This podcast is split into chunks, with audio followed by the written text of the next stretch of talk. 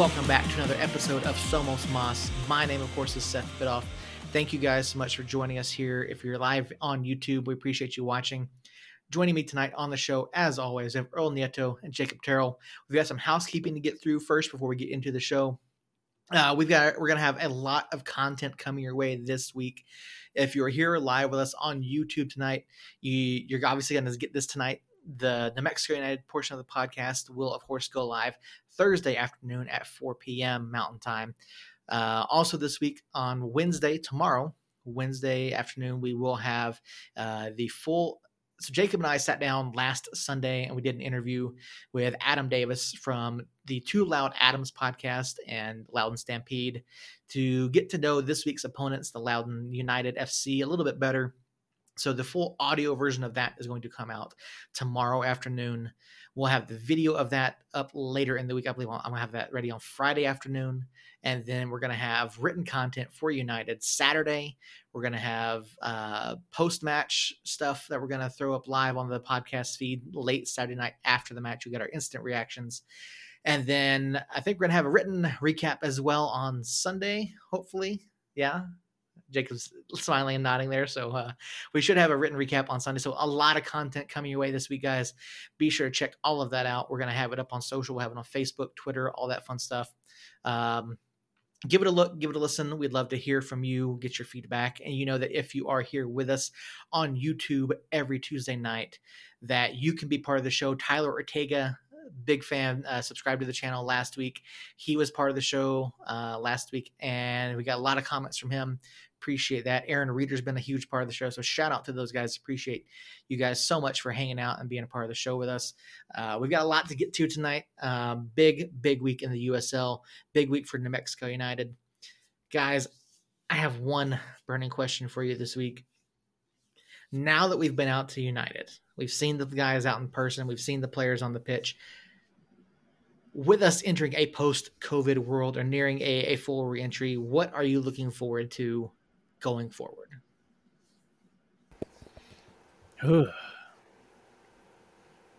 Fifteen thousand fans. That's what I'm looking forward to. I'm looking forward to the entire stadium yelling, almost like it was last weekend, only times two.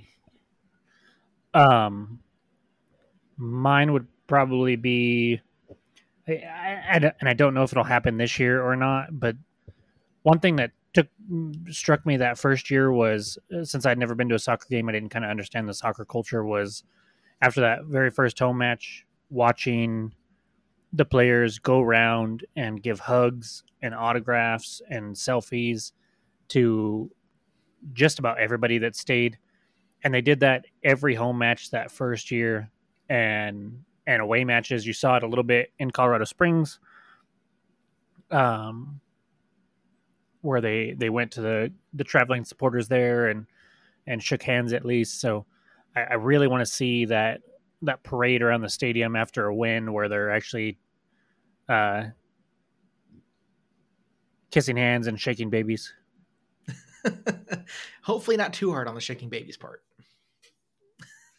Hopefully, in that okay. exact order too.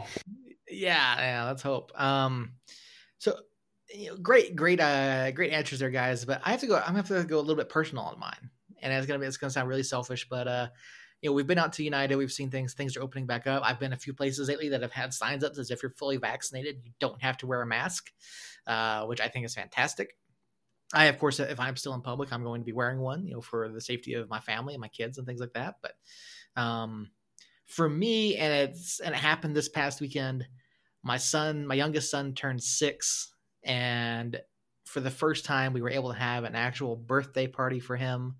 Uh, we didn't get to do it last year. We got to have a bunch of his classmates um, and his teacher stopped by and some other stuff this past weekend. So i think that was just absolutely huge to see that many people you know hanging out together in one place being able to celebrate and um, you know just enjoying starting to enjoy life post covid again. So happy birthday to my son, uh, Logan, six years old. Congratulations, bud. We survived COVID. You had a birthday party. And uh, I'm really looking forward Woo! to see what happens the rest of this year. So, so, so sorry, Aaron Reeder little, in the little, chat. selfish there. Welcome back, Oh, Aaron. Aaron's by back. the way, yeah, welcome back, Aaron. We enjoy seeing you. He wants to see more Brucey bangers, and I'm actually okay with that if it spoils Jacob's uh, predictions. I, hey, I'm okay with it, even if it does. I it it's fine. It it, was a beautiful goal uh, by a beautiful player uh, to cap off a beautiful second half there. So um, I, I'm good with it. It's just I wish it wouldn't have given you bragging rights. That's all. So yeah, of course, Earl, and we'll get into this here in just a little bit. Earl did nail his prediction uh, from last from our last episode as far as what was going to happen up in Colorado Springs.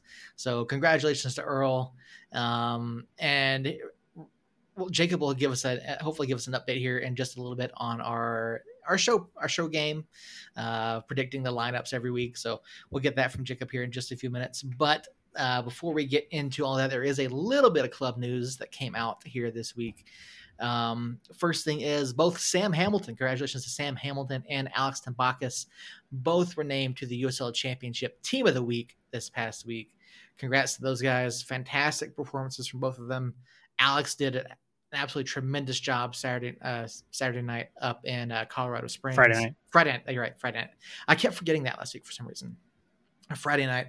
Um, honestly, I felt like Alex should have been in the starting eleven. He was listed on as on the bench, but still, you know, team of the week honors. We've been talking about how good Austin has been all season. Sam had a good showing. Alex had a great showing, and I think it's about time United got got uh, got the nod there. What do you guys think? Do you think it's overdue, or do you think this is you know the right timing for that? Wait, did am I am I misremembering, or did we have somebody in the team of the week last week?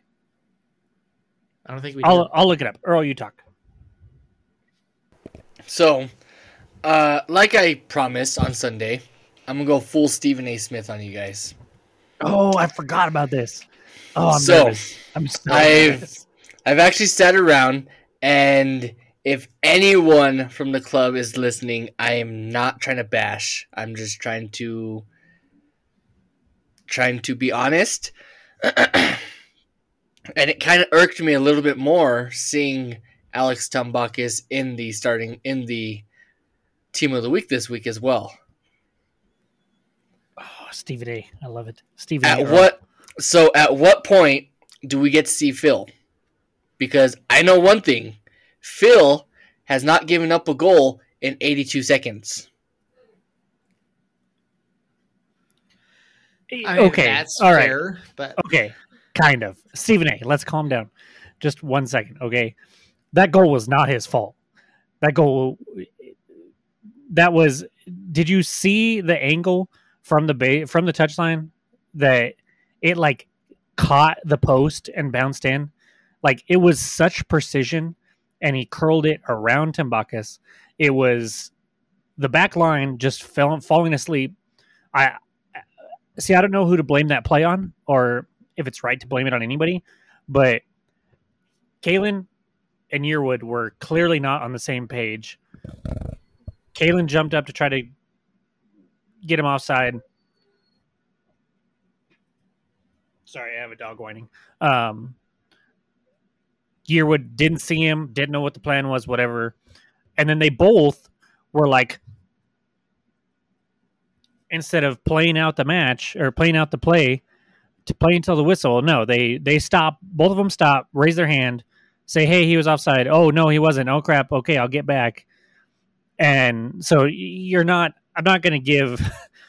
I'm not going to give uh, Tambakis a, a demerit for that play when it was a great pass, a great run, poor defending by the back line, and a like a a centimeter perfect shot.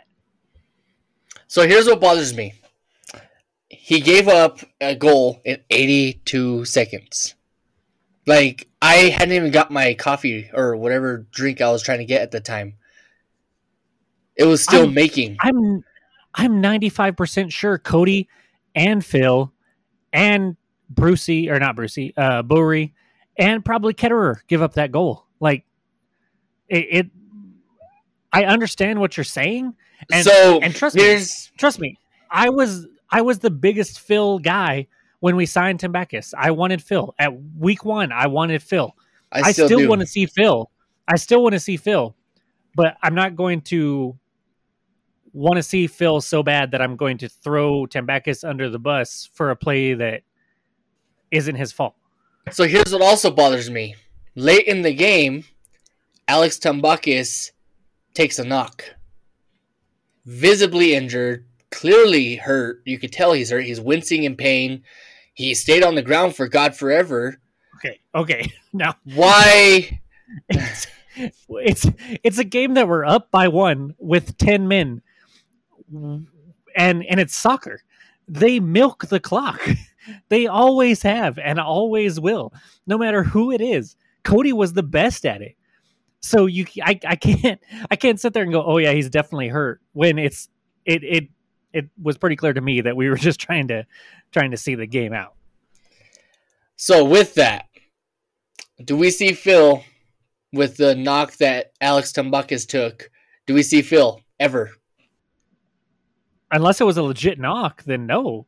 Like I don't not well. Okay, let me rephrase that. You said ever at the end. I didn't. I I missed that part. So ever, yes, I think we will next week or this week against Loudoun. Mm, probably not. Although it is Loudoun, and sorry, Adam, if you're listening to this, but uh, uh, it's Loudoun, so maybe because they're not very good. But at the same time, you just get bench nomin or a bench mention for team of the week. I don't. I don't think you're. I think. I don't think you're going to be on the bench for the next match after that. So Yeah, what does gonna a pretty drastic downturn in Alex's performance? like another 82 seconds? point. Seconds? Not even that. Like that. That's going to happen. That's that. That's football. There's not much you can do about it. You know, and we'll get we'll get to we'll show the highlights here when we get to our actual recap. But honestly, I put more of that on on the defensive line than on Alex. Yeah. And credit to Hadji Barry too. Like, Yeah, I- I'm not. I, I I'm don't not do that taking away Alex. credit. I'm not taking credit away from Hadji Barry. I mean, the guy almost scored four, four goals on us. I'm I'm not taking that away from him. Uh, I'm taking the fact that one, yeah, our back line kind of screwed up. Number two, Alex Tambakis might have been on midfield because he was so far off his freaking line that he was practically sitting in my living room. What in the world were you watching? He was not off of the line at- for that. So, by the way, I've turned off Alex uh, Stephen A. Smith now. Okay. Skip. Let me On another note- On another note, Sergio Rivas was a bench member of the team of the week last week. Okay. I I, knew I, didn't wasn't recall ever seeing anything about it, but I could have just missed it. See, I never read the bench mentions on there, so I know that I had to have seen it on social media. Otherwise, I would have never seen it. So we have got some some kudos out there from the league already, but we had not seen one in the first team and and yeah, it is kind of like the only point that Stephen A. Earl said that I will give him credit for is it is kind of weird to see him on the team of the week, even if it's on the bench, when he gave up a goal, didn't get a clean sheet, and I don't have the stats up in front of me yet, but I'm not 100% sure how many saves he actually had. Like, I know he had a couple. with four or five. Really? So I don't even Yeah. remember it being that bad, but they- they must they must have been saves, but they must not have been of the oh my goodness variety. There were a couple that were pretty spectacular. I'll have to watch it again. Yeah. But, so Just yeah, I skip mean, the we'll- first we'll- we'll 82 seconds. You know what happens there. No, because I love that play, and let me tell you why. It's because it shows that there's improvements that need to be made, and it is something that is right there on video that the coach can be like, "What happened here, guys? What are you doing? Let's let's uh let's let's work on this and and fix it. So I I don't imagine it'll ever happen again, or at least it won't happen this year. So Alex's stat line for Friday night: uh, four saves, one goal allowed, two clearances, three fouls, one, one aerial duel, one, three duels, one. So uh, good night for Alex.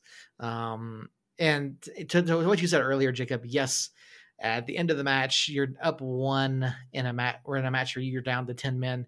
You're gonna, I mean, you waste time anyway when you, even when you have 11, but you're, you're gonna waste a good deal more time. Um, and unless he, unless Alex has a serious knock from uh, one of those fouls, I just, I don't see him coming out this week against Loudoun. I, I would love to see Phil. I'm a huge Phil fan. I mean, he's been here long enough. He looked good. He's looked good the times that we've seen him, you know, in the preseason and in the in the Cardiff match last last year. But I just don't think at this point you can say, all right, Alex is going to come out. I, I just don't see it. Yeah, and and honestly, I'm glad that we can't see it because the only way this was gonna that Phil was gonna get the chance is if Alex came in and was bad. And mm-hmm.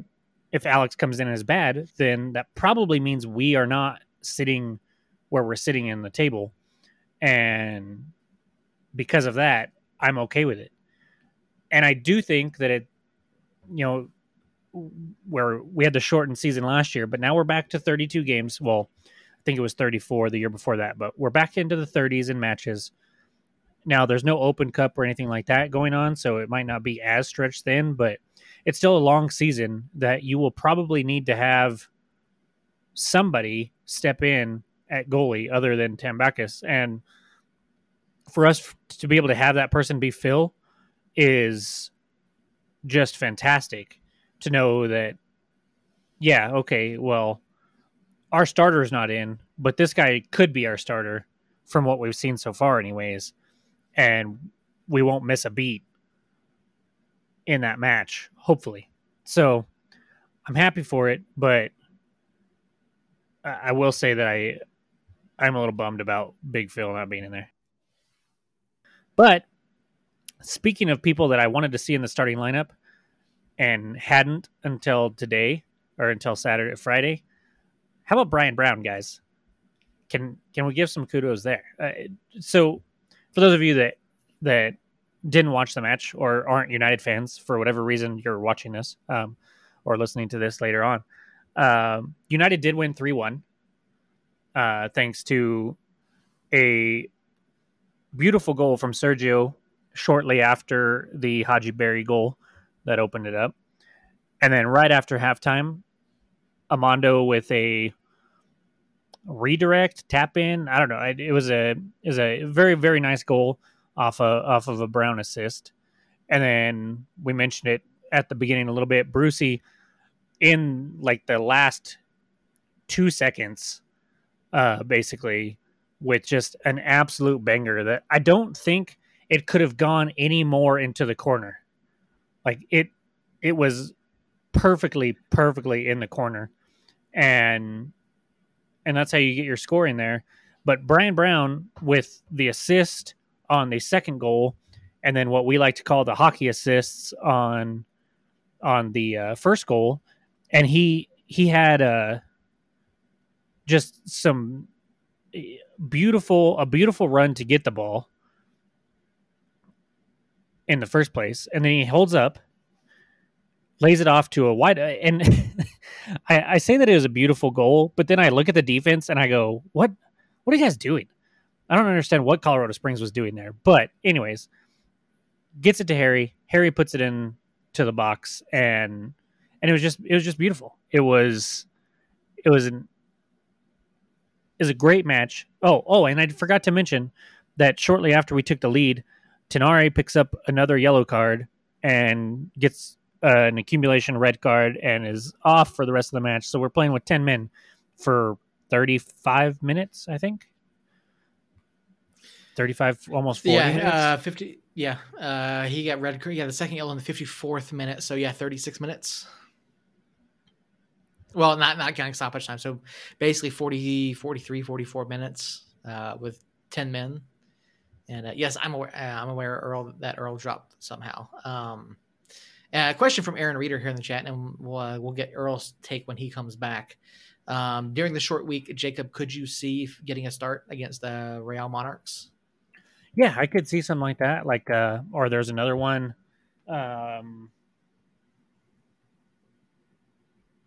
the next next week. So we got Saturday the 12th, and then we turn around and play Wednesday the 16th against San Antonio. That's a, a theoretically a tougher matchup, but um, but yeah, maybe we see him Friday in Real Monarchs after or in in Salt Lake after after this weekend's match. So that's that's a good call by Aaron there. That I uh I hope that we see him then, and I hope that we can see him on on some short weeks here every once in a while. And then and then Aaron chimes in again right after that with uh, Brian Brown with several exclamation marks because me and him both I think have been calling for him to start a pretty good shift, but look to have le- looked to leave with a hammy. Um, I don't I don't recall that. Maybe I'm wrong, but I don't I don't remember him coming off because of an injury. Am I? Did I miss something, Seth? Or do you know? Um, thinking back, he I think he might have like indicated something there, but um, it didn't appear to be too serious. Like he seemed to be moving okay prior to that. I didn't really see any let up as far as his his movement or or pace. So I don't know. I have to go back and watch it again just to just take a take a look at that. And we didn't we haven't heard anything from the club. I mean, we typically don't. Yeah, that's but, that's the thing is you don't hear anything from the club most of the time. so I mean, we may not know about Brian's status until you know, around 4:30, 5:30 uh, on Saturday. So uh, hopefully that's not the case. And as far as I know, other than Rosh, who we know is dealing with a quad injury towards the end of preseason, I know there's some, been some folks asking about Rosh on on uh, Facebook. Um, hopefully he gets sorted out. I know Peter had kind of indicated he will be coming back fairly soon, but you know, quad injuries you just never know. Um, that's yeah. something that could get aggravated. Same with a hammy; those things can get aggravated really easily, and you don't want to rush the recovery time on that. You really don't, because really, the the only way to to recover from those is rest that, that's yeah, really all there is. Off. Yeah, it's just time off. You can't rush it back. You know, if you feel, you know, if if they're out there in practice down at Mesa del Sol, and or or even doing you know, strength training or conditioning at the, the at the training facility, you feel a tweak, you feel a pull, like you're gonna shut them down and because if you don't you run the risk that you know guys could be out even longer. I mean you look at other sports um, for example at julio jones last year only played in nine games because he was dealing with a hammy and like atlanta i think they tried to manage it pretty well but like he would come in after taking like two weeks off he i, remember, remember like he like he took two or three weeks off came back played one game and like tweaked it just slightly and he was out for another couple weeks. So you don't want to rush those muscle injuries, especially again the hammy, the the, the quad. You don't want to rush those back, um, and so I just again I uh, we both we we all hope that that's not the the issue with with Brian. We didn't see anything, so. Um, uh, last couple bits of news to get through, then we'll get to your to comments here in chat. Um, uh, an article out this morning on krqe.com. Peter Trevisani gave an update on the potential of a soccer specific stadium. And according to Peter, it looks like the results of the feasibility study are expected to be released in late June or early July. And it's sounding like rail yards is kind of like at the forefront of the potential locations here. Um, and Peter goes on to say excitement was tremendous. Never seen anything close to that. Uh, talking about the new Colorado Springs Switchback Stadium, and that he goes on to say that he was looking to for a stadium to fit 10 to 15,000 fans at a cost of anywhere from 50 to 100 million. And if it goes outside of that 100 million dollar range, then it's probably outside of their budget. Now, I know that the Switchback Stadium cost them somewhere in the neighborhood of I think it was a 40 something around 40 million dollars 48 I, I, think it was 48 uh, oh 50 million according to this article here. Yeah. Um so i and, and i think that that's quite a bit more than what we initially heard as an expectation in terms of cost. Um, so I, it's really I think that the, the biggest things out of this article here are number one, feasibility study is going to be out sometime probably in the next 60 days, give or take. So we may know a site uh, by the end of the summer. We may even see construction start by the end of the year at this point, from the way that this sounds. And you know, I think this is exciting. Again, it's not a lot. It's not a huge deal. It's not saying, "Oh, we found a location. We've got a, we've got a designer for the stadium," something like that. But it's, you know, it's progress, and it's something that I think fans have been wanting to see. Yeah, for sure. I think that uh, that when when I came across that was it yesterday morning? You said I, I think it was uh, this morning. Was it this morning? Okay. Yeah. Um, that that was probably the most interesting thing that I've in most interesting thing that I've seen um, in a while. Just because it was kind of unexpected, I didn't I didn't expect to see it, and I didn't expect to get any news on it for a while. But it uh, it definitely looks like it is going to be soon. Maybe not a year from now soon, but you know, a couple years, three years maybe. Uh, I think that there's a good chance that we're we're going to soccer matches in our own stadium, probably right there off of Avenida Cesar Chavez and Second Street. So, um, I'm excited for that. For one, I I think that's a great location. It's probably the best location that that I can think of or that I've heard thrown around. So, yeah, I can't wait for a few days from now when we have the feasibility study and see see what they came up with there and and just fingers crossed that it goes the right way and that we can can break ground on it soon enough and and have something to look forward to. I I've I was fortunate. I've been for we've been fortunate enough to be media for the last for the first three years of this league and or for the first three years of this team and and every time we go up to the media center or media area for the press box there at Isotopes Park, it's it's awesome to be able to do that. But you get up there and you're in you're looking at it from a weird angle because you're at the corner over there and and uh, and then there's just United or Isotope stuff everywhere and and I've said it since day one that I can't wait to be walking up the stairs to the press box at the new United Stadium and and have it be pictures of Dev after the first goal in history and and pictures of of Kalen and and Suggs and his son and and uh and, this just feels like yet another positive step towards it. So so yeah, I, as far as not being or as far as stuff not on the pitch, that is has been my favorite thing so far. I just rewatched the clip where Brian Brown comes off, and it doesn't look to be injury related. Uh, I think uh, Black Donnie has it right in the chat over here that it is. Uh, he he just came off for for a defensive mid situation there to shore up the defense and try to see the game out for the last thirty minutes. Um, so it, just wanted to touch on that real quick since I just uh, just watched it again. Yeah, again, it just yeah, I didn't really see anything, so I was kind of I couldn't you know it was hard to really think of anything, but with an injury like that, you know, you'll typically see the player, you know, react a certain way. You'll see them, you know, slow down, kind of like indicating towards the bench, or go down, um, or go down. Especially yeah. in that situation where we're up a up a goal, down to ten men. Uh, he's gonna. I would think if he was injured, he would go down and yeah. and soak up some clock there. So, so Aaron, I like you, but I hope you're wrong here. All right, and last bit of news. Uh, if you have not done so already, go over to uslchampionship.com, look for the goal of the week contenders, and throw a vote to Daniel Bruce. Uh, Bruce, he is currently sitting at 62% of the vote. Um, so I'm sure we'll get accused, New Mexico United fans will get accused of stuffing the ballot box once again uh, over on Reddit and across social media. But um, I think Brucey had a fantastic goal. I voted for him, obviously. Uh, Santi, you know, we all know Jacob did it because yeah. it killed his his prediction. That's not the case, Earl. but uh, and let's, hopefully let's, Jacob's not too salty about that. So no, I'm fine. Let's let's set the record straight though, Earl. Okay, you you predicted that Moreno and Rivas would score. You were correct. You predicted a third goal coming from somebody. I think you said Swartz and Tinari. I think were your two options there, and you weren't necessarily right about that, but you were actually. But you were you you did you did I mean, you technically were right because Brucey came on for Swartz, so we'll I'll give it to you. I'll give it to you. I'm not arguing that.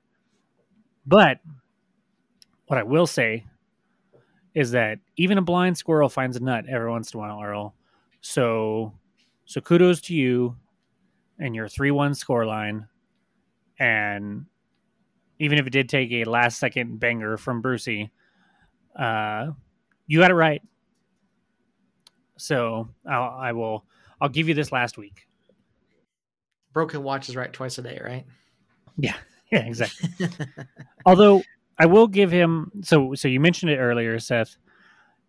So we're doing this little lineup prediction prediction game that um, I think this week I'm going to open it up. I'm going to post something uh, in the next couple days, and I want fans to send me theirs. Um, and, and whoever's closest out of the fans, I'll give them a, a ten dollar gift card to to somewhere. Um, eh, your guys' choice, who the winner's choice. Um, but as far as the three of us go, and the running standings. Now, now let's look at this. I think I think Earl has an insider here somewhere because matchup week one, uh, Seth sixteen, Jacob seventeen, Earl nine. Week two, 17 for Seth, 13 for me, 10 for Earl. And then, and then all of a sudden, Earl Earl uh, Earl jumps from 9 and 10 to 19. And then to 22. So, Earl, who are you talking to? Who's your in? Is it Brandon? Who? Who is it? Who the hell Who is is it? Who the hell's Brandon? Brandon Morris, the coach. The coach that we worked with the last Saturday or the two Saturdays ago. Oh, look, look, we can't we can't talk about this. We, next next topic. Yeah, that's what I thought. That's what I thought. No, No, but I really don't. So I really don't have an in. he just started. I attention, that's all. somehow, I somehow magically decided that. Like it was a really lucky guess. Well, to be fair, your first two weeks you were coming up with formations out of nowhere, and apparently just wasn't paying attention to to what we were actually doing on the pitch. So then you start paying attention, and all of a sudden, I because I, think the first two weeks I got your I got your lineup like an hour before they were announced, if not less. And then the next two, all of a sudden, I'm getting them like Friday night, Saturday morning, and I'm like, huh, all right, you're actually paying attention. By the now. way- so kudos to you. Kudos to you. Check your. You got to check your email by tomorrow morning. You're already sending one. All right. I'm not going to mess with your your streak here. You've been the highest point getter the last two weeks, and you're still down by seven. So, um, we'll roll with it, I guess. But Yeah, we'll but see. so so to to be fair here to finish it up, um, week four, both all three of us were right there. I had the right players just in wrong positions. Earl had the right players with only like one wrong position or two. I think I had like four in wrong positions and or three, and Earl only had one. So so Earl was the highest scorer with 22 out of a possible 23. So he almost nailed it. And then me and Seth both had 20, even though I had the right names, just in the wrong formation, and Seth had one wrong name, but everything else was good. So so we're starting to figure it out. At least we're we're we think we're starting to figure it out. But I have a question for you guys. Um, what's the first curveball that coach throws at us? Is it this week? And and if so, what is it? Is it is it Illich starting for somebody? Is it Schmitty starting for Ryden? Like, what's going to be the curveball, and when is it coming? I think this week is a good call against Loudoun. I think we do see something. Um, I don't know that I would necessarily say Schmitty over Ryden. I think we're going to see Kalen play every single minute again this season, unless he's hurt. Mm-hmm. I just I'll think agree. he's. I think I just think he's too good to not have him in there, even against a, a club like Loudoun. You know, you don't want to. You don't want to weaken your back line. Um, really at any point. But I, I definitely think he's he's a step above Justin. Um, I think we could see Ilya start this week, unless there's some sort of injury or something that we don't know about. I think we could see. I think we could see him this week. You see, I don't know, and I'm not gonna even pretend like I know because I don't know soccer at all. Um, so I really don't know. But looking at ESPN, I do know that they screwed up and didn't spell Alex Tambakis' name right. Yeah, I don't know why you use ESPN for USL news. It's the worst. It's the Yeah, absolute E- worst. ESPN's awful. Oh, I was just looking at like the stats and whatnot. I mean, granted, the USL Championship broadcast can't even get shit right half the time. So, you know, why would we expect ESPN, who doesn't even cover the USL Championship? Uh, Black Donnie's got a shout there. Uh, Touche gets in. You know, I wouldn't mind seeing Touche. You know, we haven't seen him at all this year, really. Um, I, I think he's he's going to be a pretty talented player, just coming in as a rookie. So, so yeah, why not get him some run? Um, maybe maybe he comes in for Hamilton or Yearwood and and see how he does, or we switch formations altogether. I don't know if we'll switch formations. I think this three five two if that's what you want to call it. It's kind of fluid there when we get going. Um, but I think that formation is suiting us well. So, so my question was to with Touche from the beginning was how he fits in, wh- who he's who he's going to be a backup for, and where we see him. So, um, so Donnie, since you mentioned it, uh, if you if you're still there, go ahead and tell us who he comes in for and what position he plays. But, but uh, I, I definitely would love to see that. I could see um, I could see Touche coming in. I could see Schmidt for one of the other uh, center backs back there. Uh, not Ryden, like you said, but somebody else. Um, Illich maybe for Mondo. Uh, give Mondo a little bit of a rest, but for the most part, if everybody's healthy, you know our our our schedule's not too bad. You know we had a Friday game, so we have a little bit of an extra long week this week.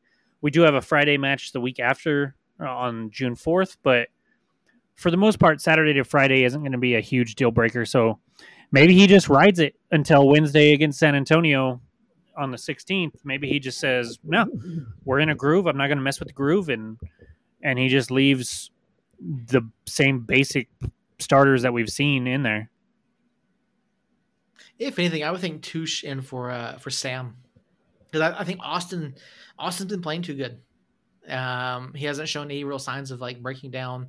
Um, no si- signs of in- injury or anything like that.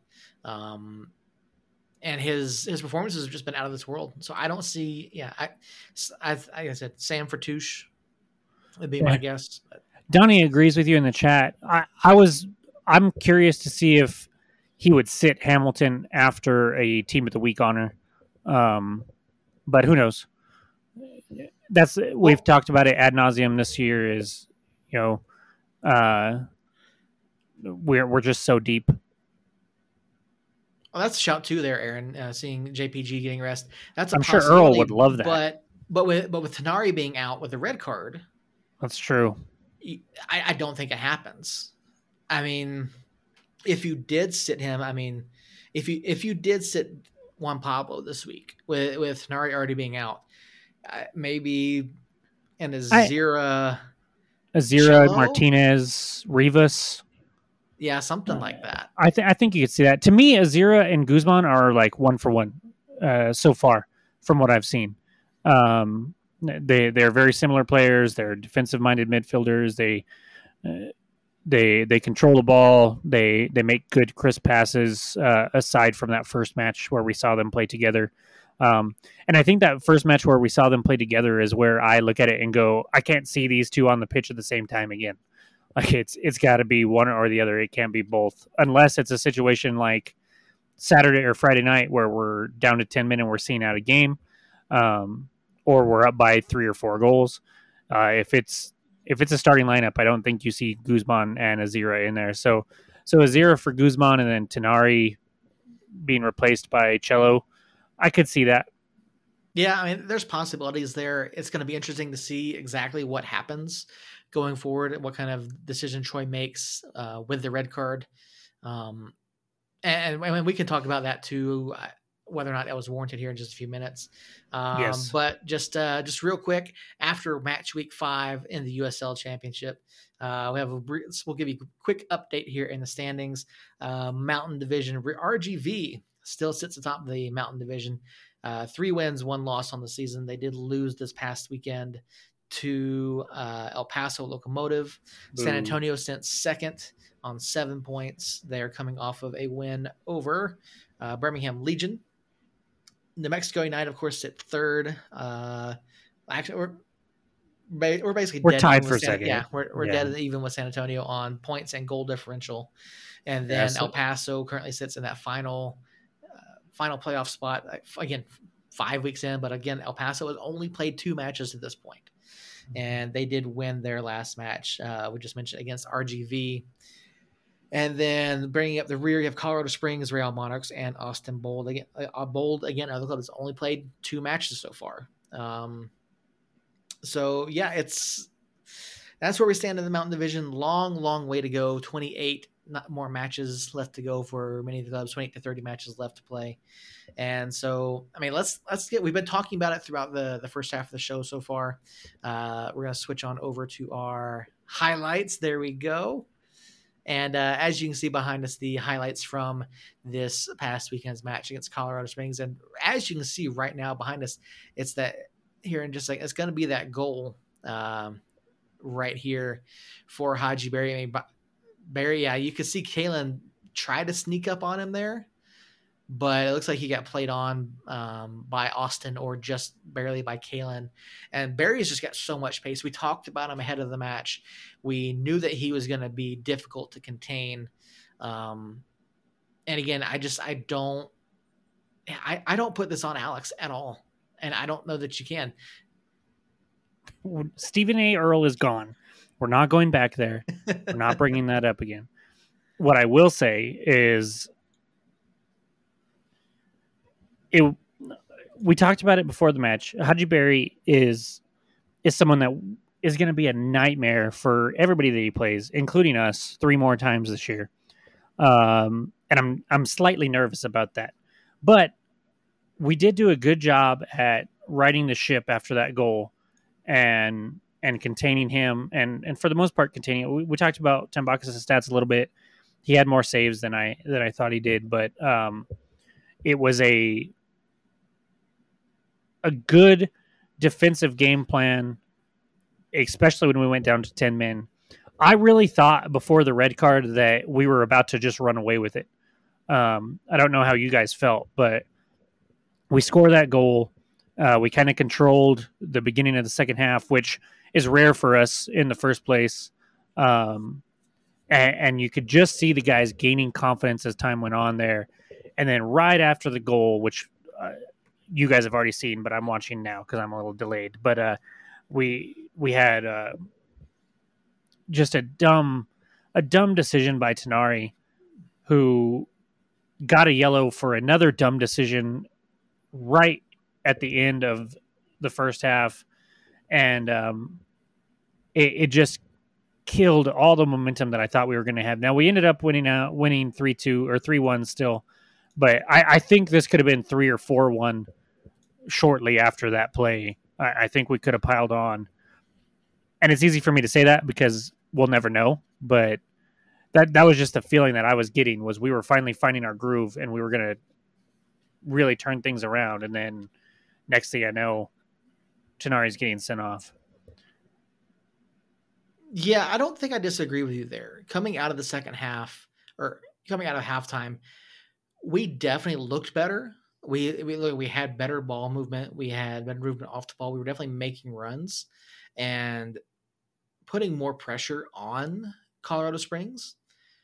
And I definitely feel like we we didn't handle their press very well at all in the first half and something just switched after after the second half, after second half started, and we just seemed to be getting it a little bit better.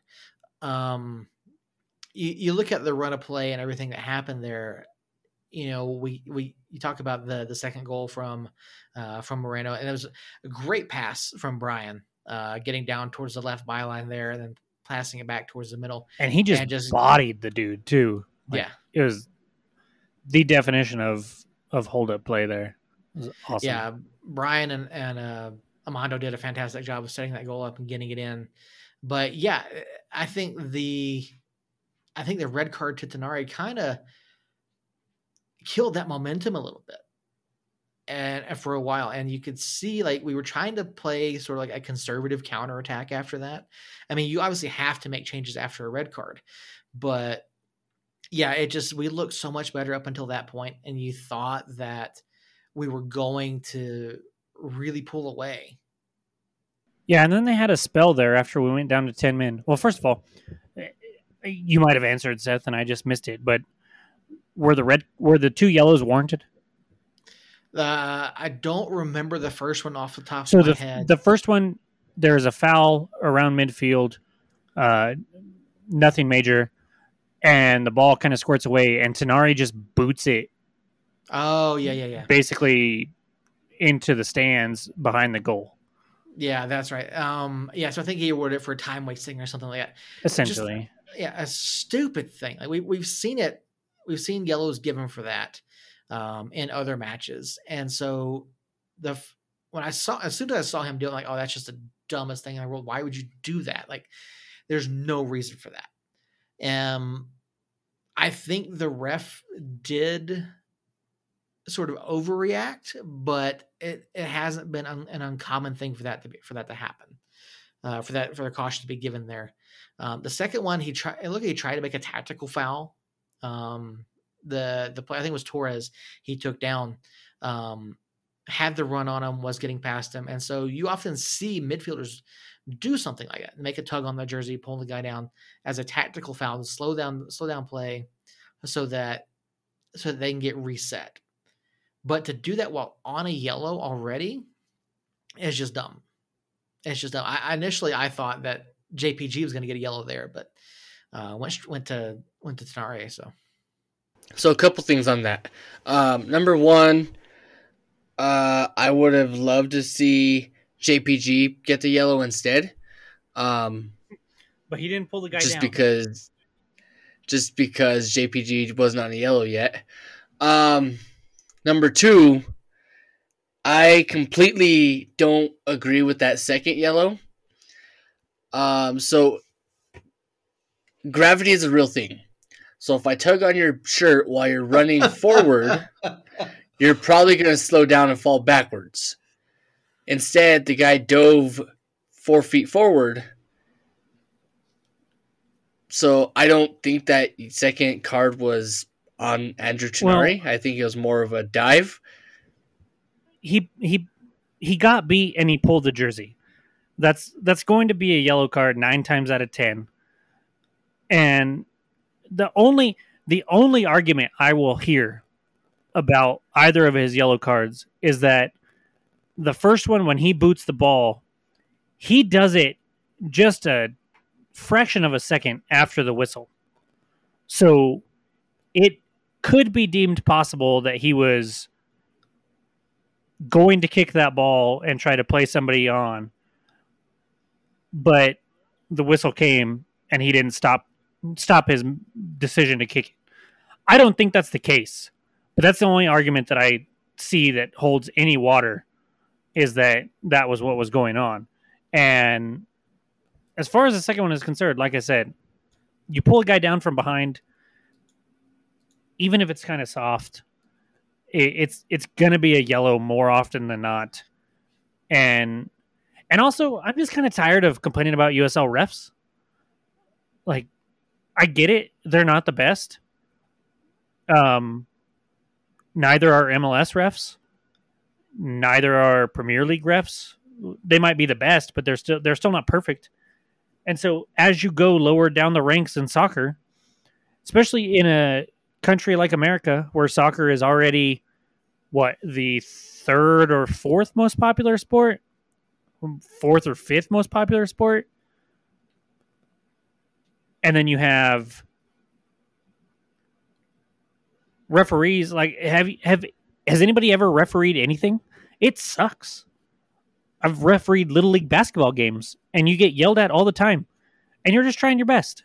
So I'm kind of just over this whole USL pro referees suck uh, kind of agenda that's being pushed by a lot of fans because I get it. Yeah, there are calls that I don't like, but um, yeah, get, just get over it. Expect it. it. It's going to happen, and yes, I understand the whole the squeaky wheel gets the grease, so you you complain and that's supposed to make it better, but it's just annoying, man. It's just annoying as hell sometimes. I get what you're saying, and I completely understand where you're coming from. Eh, you know, being an Atlanta sports fan, you know, I, I understand bad calls. You know, I, I get that. It's just you have to look at what the players are doing. You have to look at the calls that are being made, and I mean, I yes, there's some stuff that's just absolutely ridiculous, but you you have to as a referee, you have to you have to make that decision. You have to say, okay, there's a, there's a limit here. Like, and I and I see what you're saying about Tinari on that first yellow. Maybe he was trying to. Okay, you could argue that if the ball had stayed in play. Yeah, but but instead, I don't agree ball... with it. I'm just saying that you could maybe yeah. look at it like that. But no, they were both yellow cards, and yeah. that's that. I don't know what to tell you guys. Yeah, no, they're they're legit yellows. I mean, you you cannot pull someone down like that, even if it looks like a, a like a flop. I mean, it, it looked like it, he, he clearly got the back of the jersey. He clearly had his his hand and his elbow, his arm in the player's back. He clearly had that. Now, as far as how he falls, you know, it, physics are weird, gravity's weird, but you know, you fall back if someone knocks you off balance from behind while you're running, are you are you going to fall back or are you more likely to fall forward? So like right there, even though he grabs him, like he's he's he is leaning forward, he, his momentum's going forward. He's not necessarily going to fall back, you know. So yeah, but either way, it's a ta- it was a tactical foul by him. A poor decision, already being on a yellow, is nine times out of ten that right there is going to be called a foul. You're going to get a, a yellow for that. And so it was just a, a bad decision or bad timing, I should say. If he hadn't been on the first yellow, then that's perfectly fine. That's a tactical foul. He'll take the yellow and live to see another day. But just it's just a bad bad decision, bad timing by him. That's all there was to it. Agreed. Agreed. And and, and I think my biggest problem is when they complain about when people complain about the refs, and I don't think the refs did that bad of a job case in point was this match. Like I saw a lot of people bitching about the red card to Tinari, and I'm like, mm, no, man, I'm pretty sure that's pretty sure they're both yellows. Like pretty much all day they're going to be yellows. So, um, but it doesn't matter. And and part of what I loved about this match was that you know you go down to ten men and you think, man, this is going to be tough it's gonna be tough to hang on. But the guys just came together. There was a shaky run, like from sixty to seventy minutes, maybe uh, in the match. They they had a lot of pressure. That's I think when he he made at least two saves in that one stretch. But then, right before that, right when we first went down into ten minutes, and then after that, I felt like even though we were the team down a man, we were we weren't threatening, but we were in control. And and, you look at the comments that were made by coach and players after the match that it was just a a, a real tough moment and they had to really come together and they did and you see them go down 10 men for 35 minutes and still come away with the point three points and get a goal at the end to tack it on or to to add it on and and I think it just really galvanized the team even more so. And so I could see them, you know, we talked I already talked about it last week. You know, we had Austin, we won. Switchbacks, Loudoun, Monarchs, Austin again on Pride Night on June 12th. I could see those five games being three points each for us. And and you know the the way this one started and then going down to 10 man i was a little worried but to come away with three points i just think we ride that we can ride ride that momentum and grow off of that so much. And and if i'm loudoun i'm not looking forward to saturday night.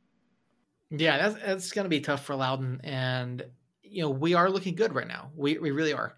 Um our we've been better in the final third. Our finishing has been better um, and yeah, showing that defensive tenacity Saturday night um, during you know again being down ten men, I think that's that's big for us going forward. And while you you know you said that we weren't um, we weren't necessarily you know pressuring or or uh, or pushing forward, but we were in control. I I kind of saw it a little bit differently. Um, we were playing well defensively, but when we did gain possession back, we didn't do a very good job of running down as much clock as we could have at times. You've got to be a little bit more decisive, a little bit more. Um, I'm trying to think of the right word here. Uh, you're trying. You, you want to be a little bit more precise in, in your in your movements, and your timing, and your passing. And there were instances where we just gave the ball back when we could have, you know, you know, rode some more clock, rode some more time off the clock. And so I think that's someplace that we do need to improve on. But I, you know, I can't fault the guys for playing the way they did. And then, you know, of course, Brucey's final goal. Yeah, Colorado was so far out of position. I mean, you could they were pressing for that goal. They were trying to find that equalizer, and that just leaving. They had nobody on the on the left side of that pitch. If you see um, when you see the highlight here in just a minute, and you see Brucey just full on sprinting down the field, and just nobody between him and the goal, you know, and there was there were so many things that could have gone wrong with that shot, but Brucey's placement was absolutely fantastic. Uh, putting that ball, you know, in the upper ninety, uh, there's no way that um, the, the switchbacks keeper was going to get to that, and you could see Brucey's thought process, and you could see what everyone else was thinking too. Like you saw the keeper come out and try to make himself big, and you know you can kind of see him anticipating the the ball to go to the far corner. Um, but yeah, great decision by Brucey, and that just punctuated the win. And I saw someone comment over on uh on Reddit saying it was sure was nice of Colorado to uh, bring the fireworks for our for our win. Yeah. so you know, a lot of there's a lot of good things to take away from this match. Um, but that that's kind of how I felt about it. Like, we weren't say in control, but I felt like we were so, controlling the situation. So I, I I think I I mean I agree that we could have done a better job wasting some time, but aside from that little maybe like eight minute stretch where Colorado had like sustained pressure, I just uh, that's not to say my stomach wasn't in my throat the whole time in the second half, but there wasn't a moment where I was like, "Ooh, ooh, oh, we're gonna lose, we're gonna lose, or we're gonna we're gonna lose the lead, we're gonna lose the lead." I, I didn't I didn't feel that after like the 70th minute, which surprised me. Um, I did see a lot of people give Devin like tremendous credit for the pass, and, and I think the holdup play was brilliant, and the vision was good. to me, the pass was about as easy as a pass as you can make for an assist. I mean, there was nobody in front of him. You just literally had to put it out for for Brucey to go get, and Brucey does a good job. And I could have swore he was going to go low and away. That was that was what was going through my head. And then he just rips it just near post, top corner, and puts it in in a basket right there. It was just a brilliant goal. And and with him scoring, you know, he, he only I, I'm almost positive he only has three goals for us. He has like a tap in and then two bangers.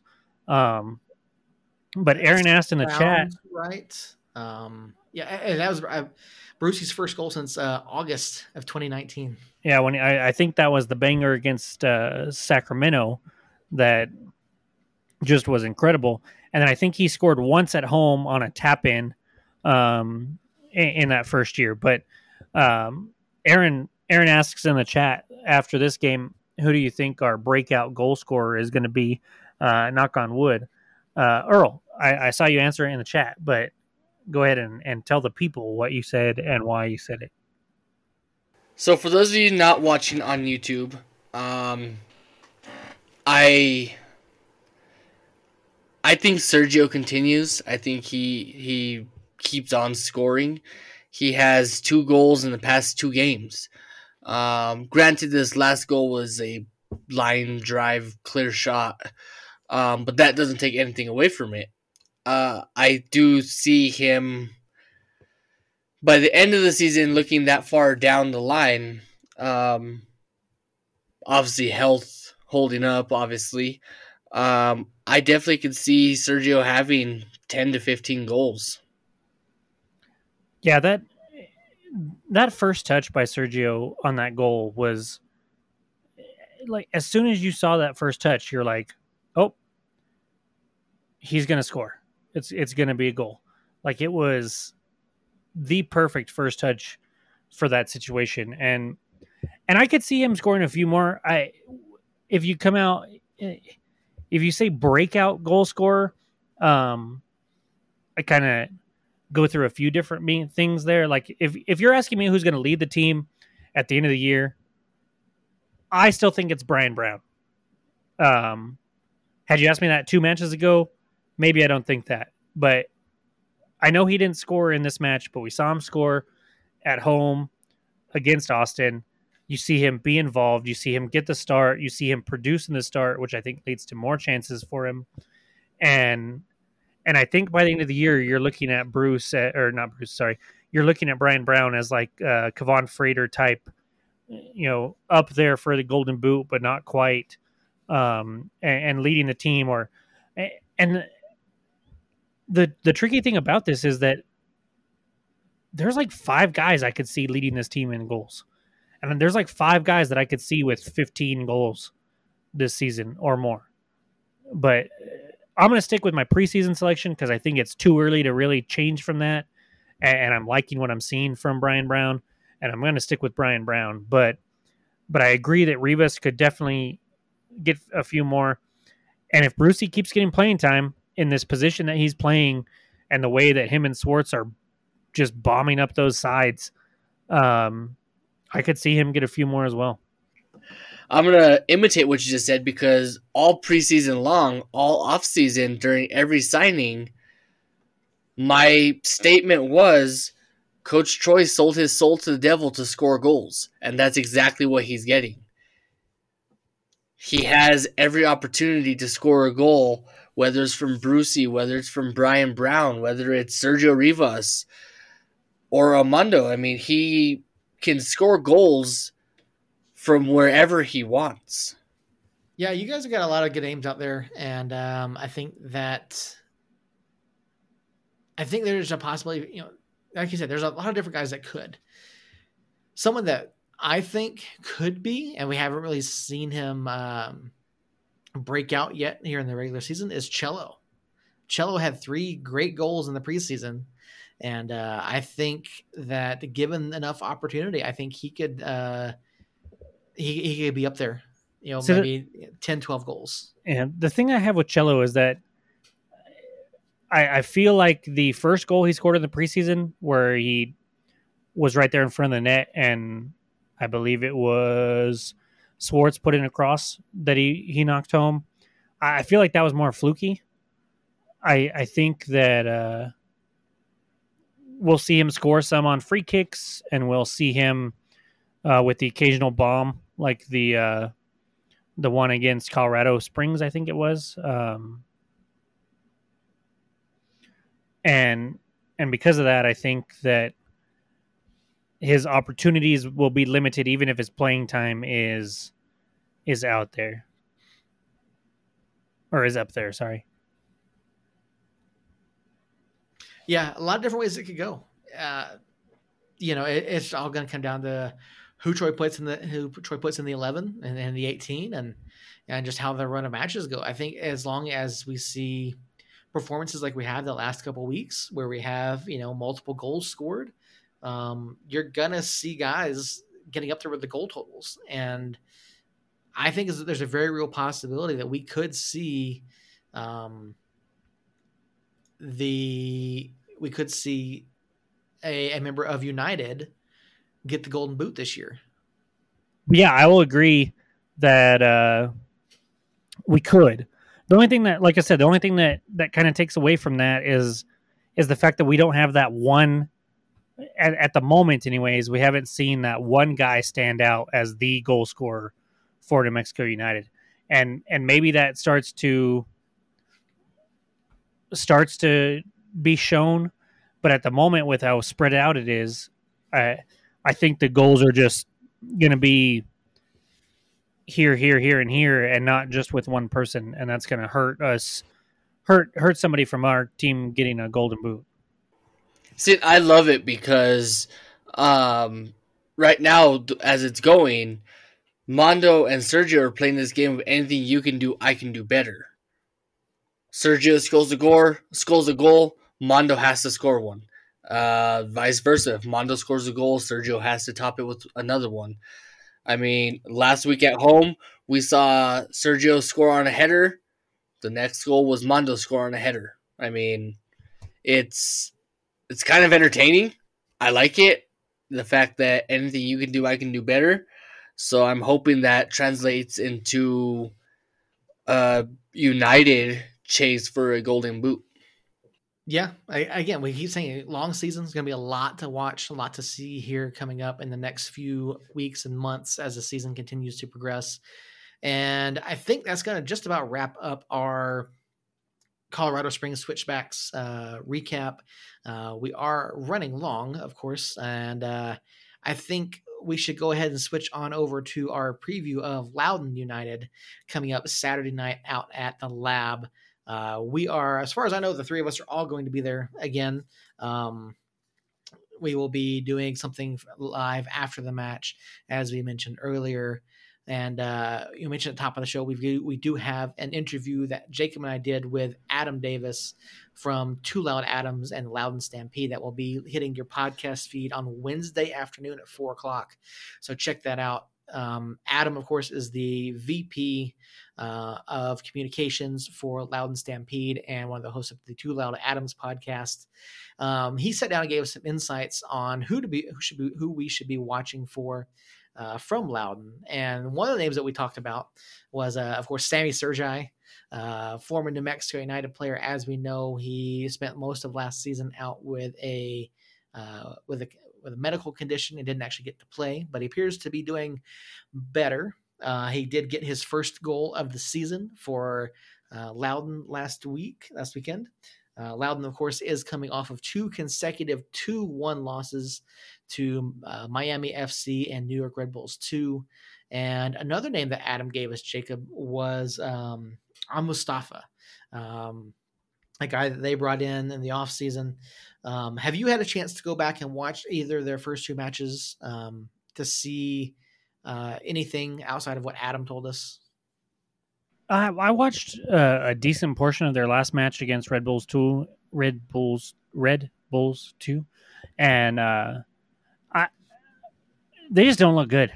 Um, nobody stuck out uh, in a positive way. I was happy to see Sergi get on the board, but uh, even after that, they just kind of looked uh, not that great. So I I trust Adam and and his opinions there. Uh, I think they're just kind of going through a rough time there. You know, they had a a, a fan get in some trouble um, for some stuff that that shouldn't have been done. So I think there's just a lot of a lot of things going on around that club right now that they are they're trying to work out. And and we talked to Adam about how it is a you know we experience the USL through the prism of being a United fan, and that is a completely different prism than what Adam sees when he's talking about there's like maybe a hundred people that really follow the club closely and follow the off season moves and and maybe about a 500 or so that are that are into it during the season and stuff. And you know, we've got thousands um, that follow it closely, and thousands upon thousands that follow it closely during the season. And you know, they he said that they had sold out their their stadium for the first match, I think in 2019 at 5,000 people, and it hasn't come close since. And we're over here doing 8,400 or 647 uh, for a COVID match, basically. So um, we experienced the thing, the league, through two very different eyes. Uh, when it comes to Adam and us, and and we talked about that quite a bit in the podcast, and how you know at the end we we had him kind of turn it around and ask us some questions about who to watch out for, and then just kind of what it's like to be a New Mexico United fan and supporter and media, and and so I I, I think that Loudoun good things can come to Loudoun eventually. Uh, I'm just not sure it's this season, and I and I definitely don't think it's this match. Earl, have you taken any time out of your out of your busy schedule to take a look at Loudoun? And um, is there anything that you are looking to see either from us or them this weekend? So no, I haven't had any time to take a look at any other team. I did watch a little bit of Pittsburgh Riverhounds on Saturday. Um, but then it pretty much intersected with United playing, so I said, and I'm out. Um, so no, during my busy schedule, I have not had time to. Um, I might have All time right. tomorrow. All right, let me ask you this Maybe. then: What sort of reaction do you think uh, Sammy gets when he returns to the lab? Do you think he gets? Uh, uh, do you think he's welcomed back, or do you think uh, United fans just kind of look at him and say, "All right, well, you're not with us anymore, so I think we just overlook him really. Um, as fans, we overlook him. I don't think we really boo him. I don't think we really cheer him. I think he kind of gets like a neutral, a neutral welcome. And if he scores on us, then yeah, he'll get booed definitely. But I don't think he gets like a popping ovation or popping or overwhelming. Cheer. I don't know. I think I disagree there. I think uh, his preseason last year won over a lot of guys or won over a lot of fans and and then when he came out at the end of the season and, and had the medical condition that he couldn't play and everybody was like oh that's why that sucks man. I appreciate you. So um, i think if he starts which he started for them both matches so far i think uh, if he does start he will get a a small ovation. I'm not going to say it's like blowing the roof off of the place but but i think he gets an ovation when he starts. And if he scores i think i don't think he celebrates um, and I and I think the fans don't boo him, but don't cheer for him either. If that makes sense. Yeah, I can see that. You know, Sammy was someone that we, you know, when he came in, we all had high hopes for him. We all thought he was going to be a, a top notch signing, that he was going to come in, score some goals for us, you know, potentially spell Dev or Amando up top. And it just didn't pan out. And that's no, that's no fault of his and you can't plan for someone to have a medical condition to where they basically can't play. Uh, you know, it was I read an article where he said that basically he he basically just couldn't breathe. You know, um, and so he spent a lot of time rehabbing and doing things like that. And so he's finally back at a at a point where he can contribute and can play. So congrats to him, you know, for for making that return and, and getting back and getting healthy. And and uh, I think I think he gets a, a, welcome. You know, I think he gets a cheer when he comes out. Um, obviously, if he's in the eleven, he'll he'll get a cheer, but I think that's about it. You know, he'll get he'll be recognized, but beyond that, you know, if he scores or anything, I don't think anyone's going to be you know rooting for him at that point. But yeah, I, I think he I think United fans I, I think are going to be cordial at least you know welcoming for for these guys who have left you know the first time they come back except for Santi. Um, except for Santi, most likely. You know, and that's that's and, not me uh, trying to be a dick. That's not me trying to be a dick. I just I I legit think that we the fan base hates Santi now. Everybody else, even Ben coming back from El pa- or with El Paso, eh, I, I think I, I I don't think he gets boos like Santi would. He might still get some boos because it's El Paso, but I, I think the way Santi left and then uh, the team that he went to at the time that he went to them was just like the perfect storm of hatred from a fan base.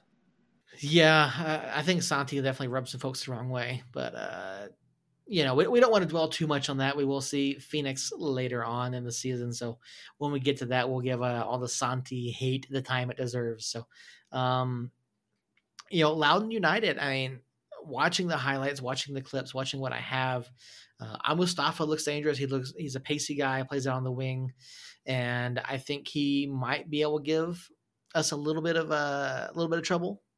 Um, but yeah, they just they like you said they don't seem to be like 100% all on the same page they don't have like a proven goal scorer yet um, they don't have guys who are necessarily you know threatening you know every time that they touch the ball and i don't think that changes this weekend against us Agreed.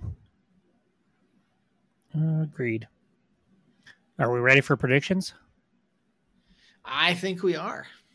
I think so too. Uh, it's it's getting a little later, and and we we already have gone on a little bit, but uh, gone along a little bit. But I, I'm super excited for this match. I think this could be the this year's equivalent to the five one uh, Real Monarchs match from year one. Um, and, and I, I really, really just to see fans in the stadium again. I, I, we just saw it two weeks ago, but man, I, I didn't get enough of it. So, so I'm pumped up for it. I, I can't wait. I'm not to go first though. I'm to let Earl go first because he's, he's Nostradamus over here, and uh, I'm, I'm going to let him go first so I can copy him. I think we go three one again. I think Sergio scores. I think Dev scores. And once again, that random person that comes off the bench could be a Brucey. Um, I'm not making any guarantees, so Jacob can't hold me to this one. Um, but I do think 3 1 with guaranteed goals from Dev and Sergio. He's out here guaranteeing now, Seth. Uh, what do you think, Seth? He, he's calling his shot. That's what he's doing. He, he is. You know, he's pointing to the to the right field wall. That's what he's doing over there. And, you know, Earl had Earl had a good run last week, but uh, I don't think it's going to happen again. So, you know, when you and I talked, Jacob, when you and I talked to to Adam last week, um, we obviously talked to him prior to the to the Red Bulls match, um, and they don't have the Miami FC match uh, under their belt at that point. And when we talked to him, you know, I, I kind of said, you know, 2 1, 3 1, because I just, I don't trust our back line en- enough to not keep a clean sheet. And the, the biggest part of that is that we still have a tendency to just switch off at times.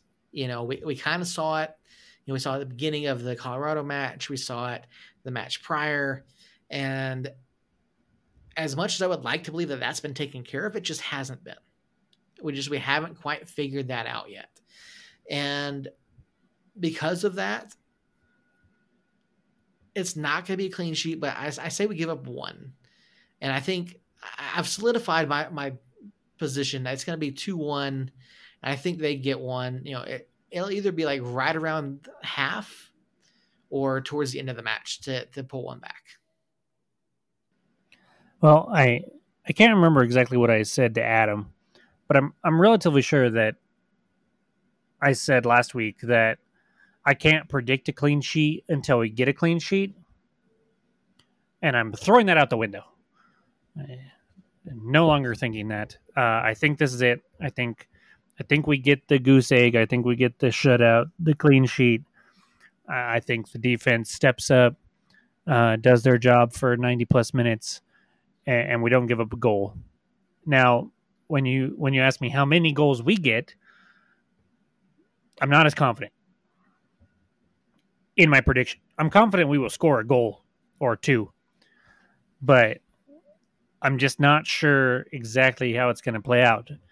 But for the sake of consistency and for the sake sake of optimism and for the sake of the fact that I said that it could be reminiscent of the Real Monarchs game from April 13th of 2019. And the only reason why I know that is because that's the day my son was born. that was a four goal win. So I'm going to go another four goal win. 4 0, New Mexico United. Brown gets two. Moreno gets one. Rivas gets one. And after that, you all of a sudden have three three players with three goals each. Uh, and yeah, that's what I'm going with. I, I think when you look at the defense, just to to kind of build off that a little bit, you look at the defense and and you have one play from the last match that that killed him. You looked at that the the match before that. You have coming out of halftime one play basically that they give up a goal. Everything other other than that, they were sound. You look the match before that when it comes to El Paso, and it was at the death. They get one goal off of two perfectly placed balls, and the match before that, they score on a redirected shot. So, I think if you just limit pressure throughout the match and don't give them any little chance like that, I think I think we're going to be fine. I, I, think we get the clean sheet. I don't think Loudoun's as big of a threat as as even Colorado Springs is because they don't have a Hadji Barry type up top that can destroy us like that. Um, I, I, like Sammy, but I don't see him making that kind of run um, that Hadji did to beat us. And and so yeah, I think we finally get the clean sheet. Um, and, and then I think we we get four there. Yeah, everybody... is definitely not the pacey type that no. Hadji Barry is. So yeah, I, that's what I think.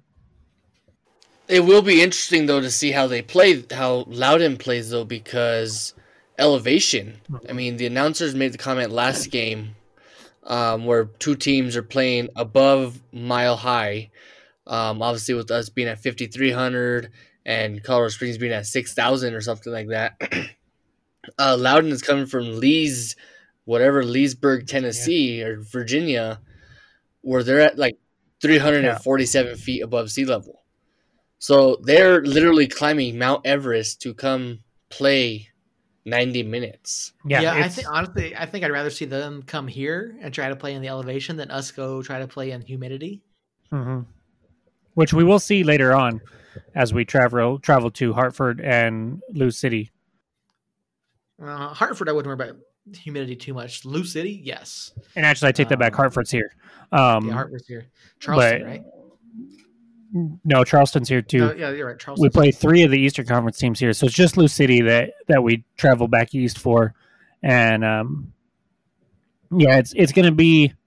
I that just makes me feel so much better about my pick, Earl. That you brought up that because I I think about that sometimes, but I did not think about it in this particular instance, and and it could be huge. Uh, you know, Sammy might be used to it a little bit from last year, but he he really didn't get any run in uh, probably didn't practice much either. So, um, yeah, I'm I'm feeling great about my prediction now after that because as somebody who's lived in it um, his whole life and it still sucks, I couldn't imagine coming from sea level basically to come up into this stuff and try to breathe this thin air.